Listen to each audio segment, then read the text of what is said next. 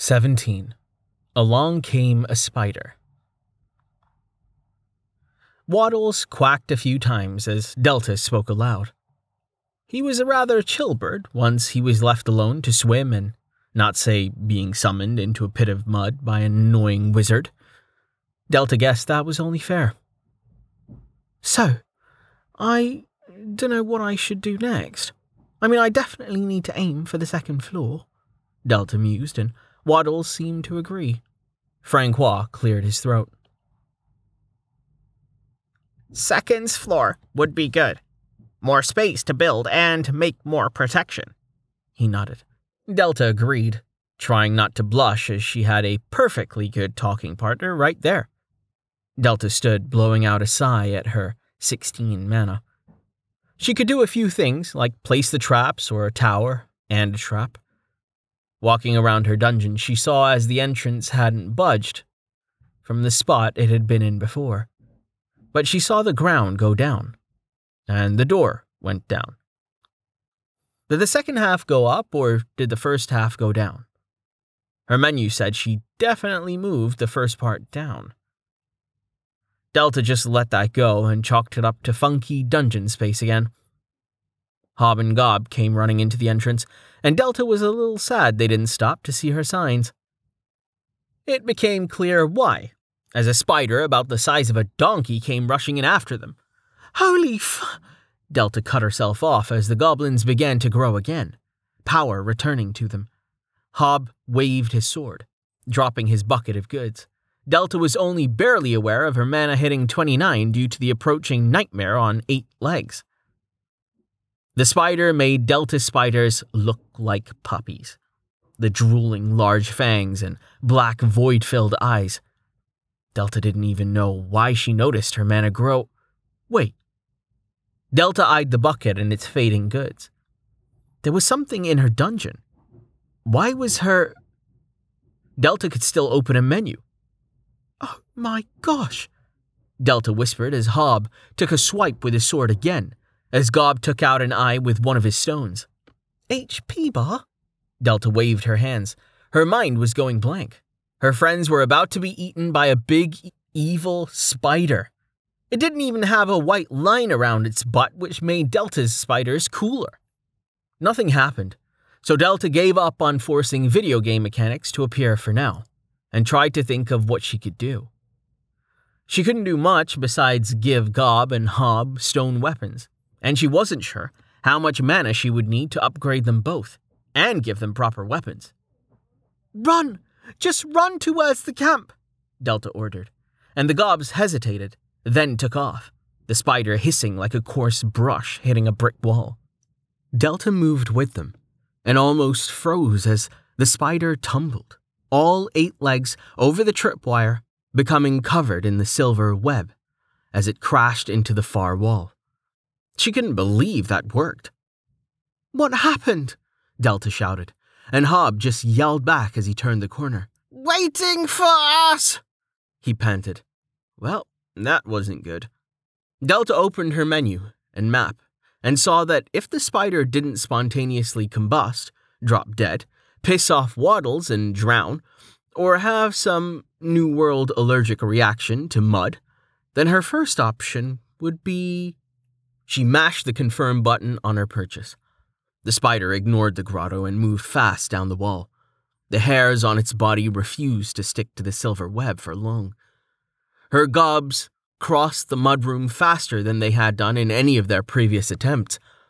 They slowed at the sight before them. Delta nearly did too. There was a splat, and a sound like a demon being born. Delta urged her goblins onwards, and stared at her purchase. The spider managed to pull itself up and over the far side after a minute. It froze, and Delta just nodded.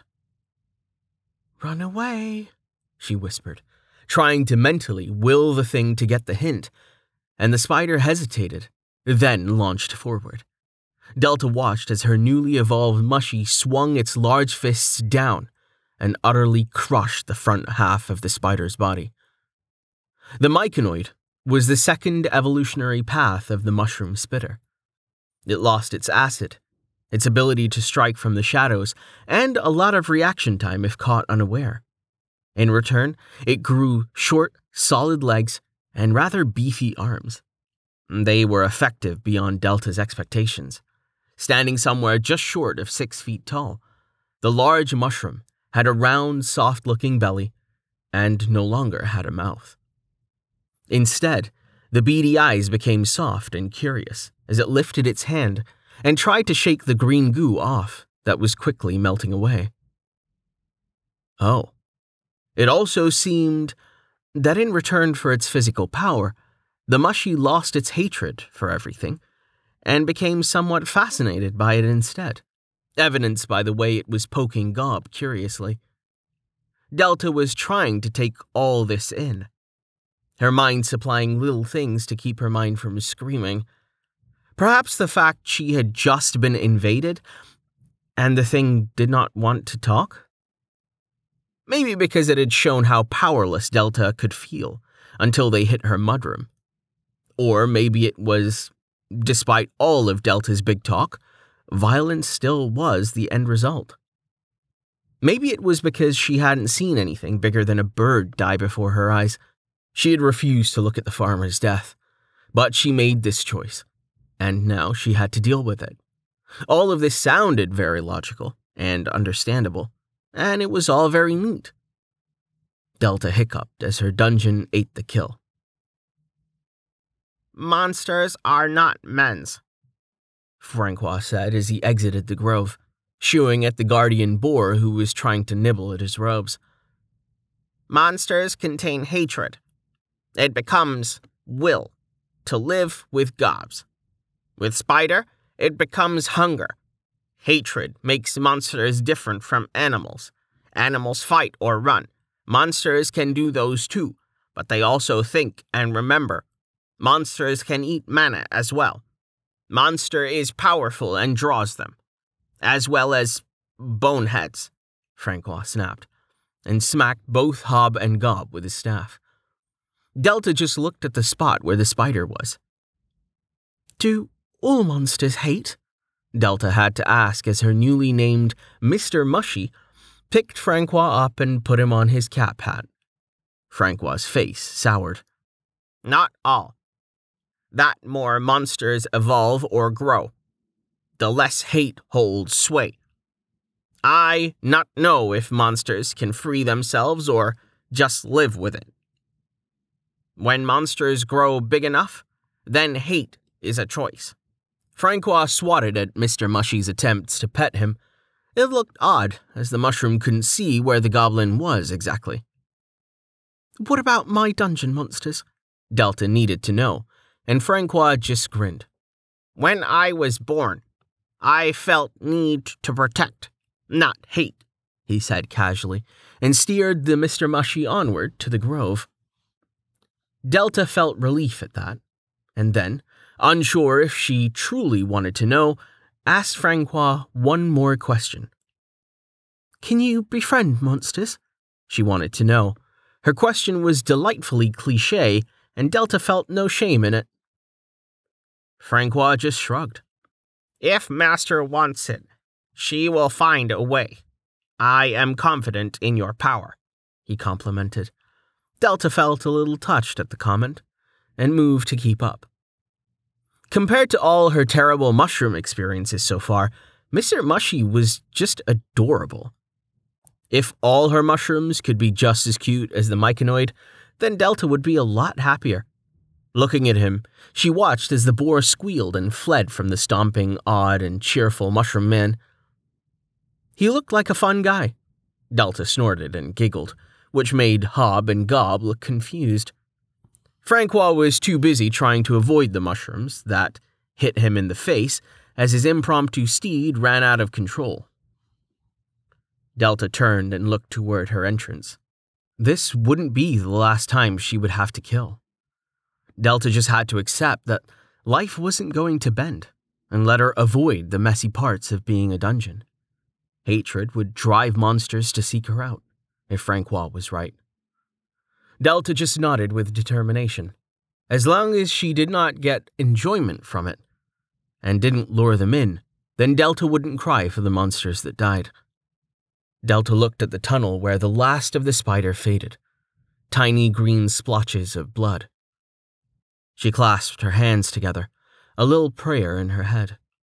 Maybe now, the spider didn't feel the hatred, and that was one tiny comfort Delta could take in from this. Black for a spider absorbed. Cost for deadly mushroom reduced by 5 DP. Common silver spinner spider upgrades cost reduced by 2 DP.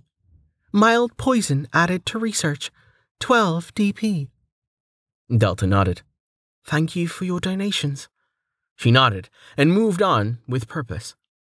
First up was the tripwire. With 29 mana and 58 DP, she could begin making progress on her hill room. She owed it to the spider to make the most of the points. Delta paused as her spiders were making angry noises as they collected their torn webs and discarded it. Oh, sorry. Delta chuckled nervously. She directed them to throw it into the tunnel entrance and leave it for the next person to enter to pick it up. Don't worry, I'll get this dungeon in tip top shape and make sure you guys get improved as well. After all, Delta said as she moved through a web, as she spent a point to add a few wooden supports to the center of the room, to give the spiders more places to attach webbing. It gave her berry bush a nice, special feeling too. We dungeon folk have to stick together, she offered, and a spider shuddered and played dead. Delta crossed her arms. I think I'm hilarious, she muttered.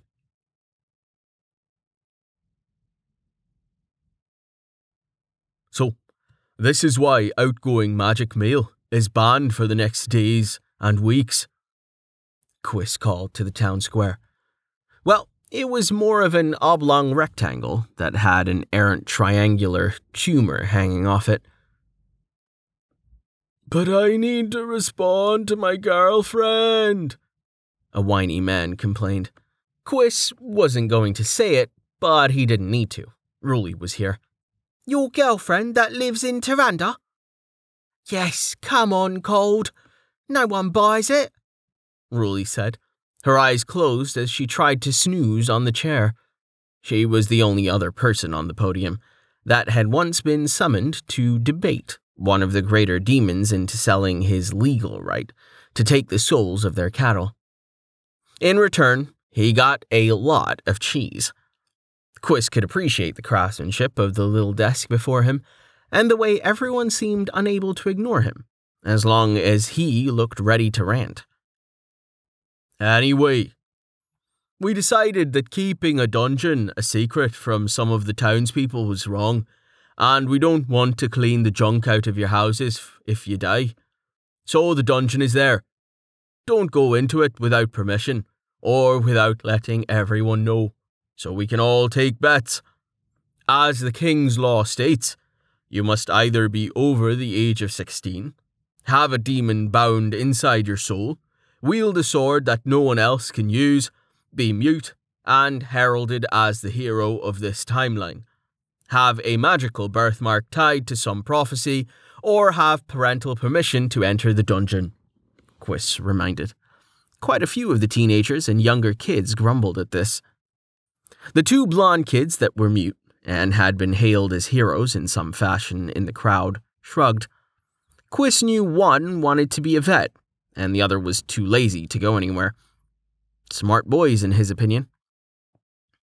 What's the dungeon like?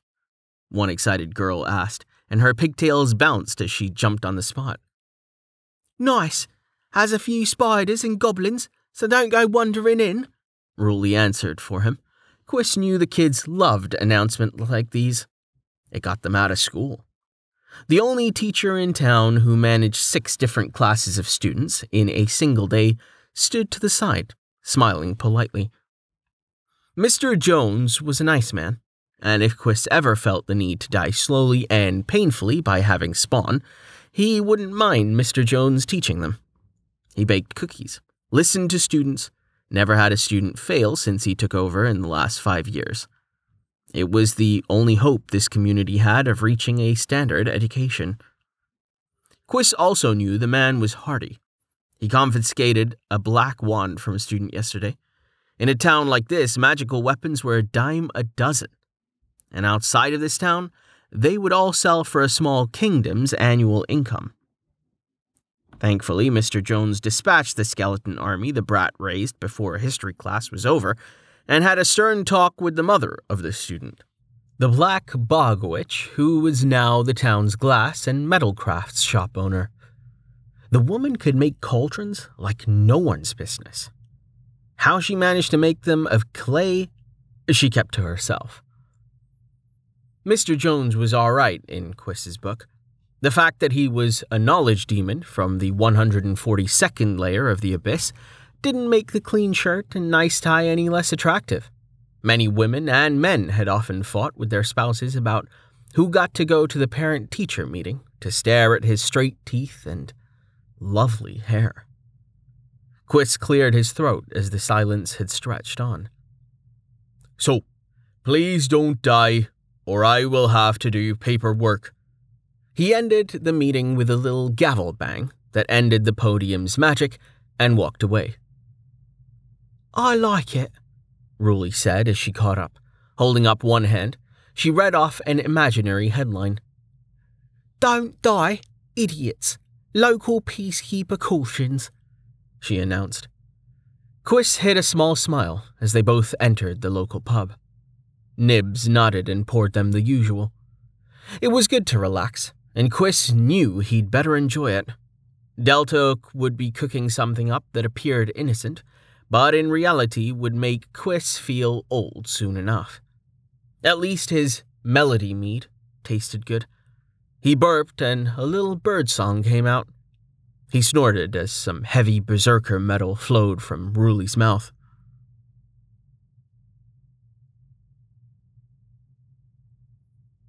In the night that followed, neither Quiss or Delta could predict the danger that would come. This was not just the hungry spiders that moved closer, but also one of the most dangerous types of creatures in the kingdom teenagers.